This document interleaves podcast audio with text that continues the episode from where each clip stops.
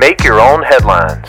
Hey, this is Dal Welsh inviting you to enjoy some random news and make the grace of God your biggest headline of the day. Today's podcast is sponsored by Snodgrass Kitchen Recruiters and the letter W. So, have you ever entered a contest? How about a meat cutting contest? According to one cutting crew, the hardest part is when you're in it. The Texas Roadhouse restaurant chain holds an annual meat cutting challenge. It's a way to affirm and encourage the meat cutters from all their locations. The final round of the contest is held in Louisville, Kentucky. And this ain't no cheap cut of meat.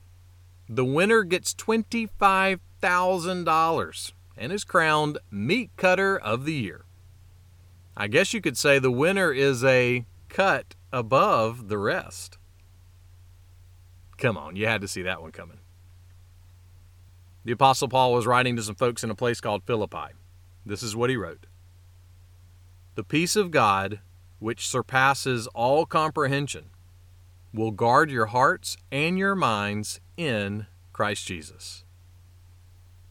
You know, sometimes life feels like one big contest, one big challenge and there are a lot of times in life when we feel like we cannot win the contest, like we keep getting cut down to size or cut out of the competition altogether.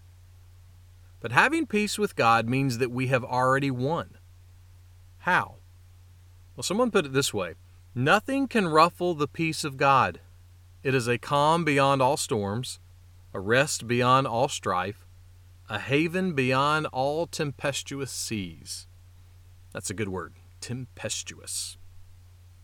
Look, you may not win the Meat Cutter of the Year contest, but to know and follow Jesus Christ means you have the best trophy there is.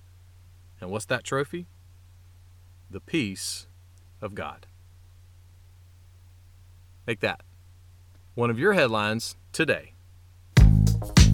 Make Your Own Headlines is a little smidge of encouragement from Holland Avenue Baptist Church. Tune in Monday to Friday wherever you listen to podcasts.